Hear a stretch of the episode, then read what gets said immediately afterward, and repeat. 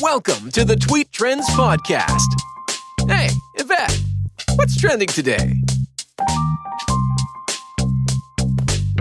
Hey, I'm Evette. Hey, girl. And you are tuned into Tweet Trends.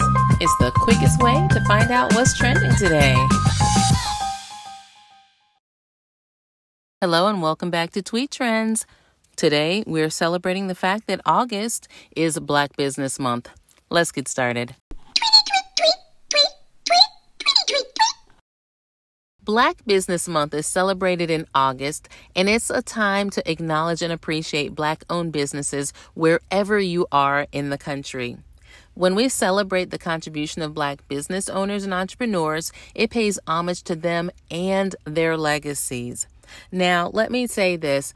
I do recall a time when people didn't want to support black businesses. And I'm not talking about non black people, I mean just people in general, black people especially, didn't want to go to black businesses because for some reason there was this belief that you would not get the same quality items or service that you would from any other store. And honestly, back then, I I didn't think that it was true. And even now, I definitely know that it's not true. One, because there are so many black owned businesses out there now that if you do run across a onesie, twosie type situation where you go to a company or a, a business and they provide poor service or poor product, you can go around the corner and find somebody that's going to provide you the service that you need and the way that you need it.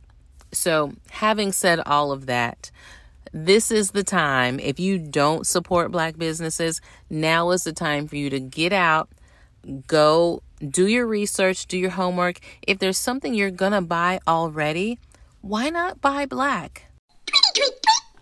The history of Black Business Month can be traced back to 2004 when Frederick E. Jordan and John William Templeton came together and created this annual event. Now, the reason behind it is that they wanted to drive the policy affecting 2.6 million African American businesses out there.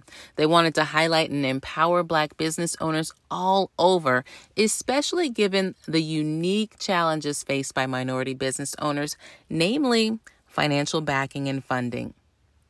Now, their whole goal was to push for equity in the business spaces and to celebrate those who are thriving despite those challenges. So, Black Business Month was created, and it's a month long celebration of entrepreneurs who beat the odds. Now, speaking of beating the odds, did you know that since the late 1700s, you heard me, 1700s, both free and enslaved black people began to open their own small businesses? Now, they had all sorts of businesses like barbershops, tobacco shops, shoemaking, you name it, we had it. Now, the establishment of black owned businesses, they began to grow, and this led to the period between 1900 and 1930 being labeled as the golden age of black owned business. Now, because of segregation, black people had to come together and do their business amongst each other, amongst themselves. So, because of this, you started to see pockets of entire districts becoming black owned and just growing and blossoming. And from that, you got things like Black Wall Street in Tulsa, Oklahoma. I know what you're saying right now. Oh, this sounds great. This is lovely. I want to participate. How can I observe Black Business Month? How can me, I, one singular person, make a difference? And I got an answer for you. It's simple support a black business. It's that easy. And I know what you're saying, though. I hear you. You're saying, but how am I supposed to know if a business is black owned or not? Because I don't see the face of the owner on the business. And that's true. A lot of times you're not going to see the face of the owner. However, we got this thing called the internet, right? And you can do searches on the internet. And by doing these searches, you can find businesses that are local or worldwide that are black owned. It's that simple. But you know what? I'm not going to leave you to your own devices. I'm going to do you one better. I'm going to help you do that search. I found a location that has black owned small business directories. So it's not just let me tell you of a store. Let me tell you of a directory that you can then go to to find multiple stores, multiple black owned small businesses. Yes, yes, it's that simple. So here we go. I'm going to go through a list of some of them. The first one that I'm going to mention is Black Business Green Book. The next one is Black Directory. And all you have to do is search these things. Simple, right? Okay, next one blackownedassociation.com. BOA, not Bank of America, blackownedassociation.com. We have black woman owned. Now we know that women in business, that's a big deal, right? Because especially black women, we are low man on the totem pole. So it, whenever you can help a black business that happens to be owned by a woman, you're doing double duty. You hear me? So that one is black woman owned.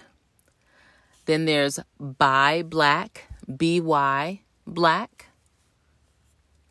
Another one is eat okra.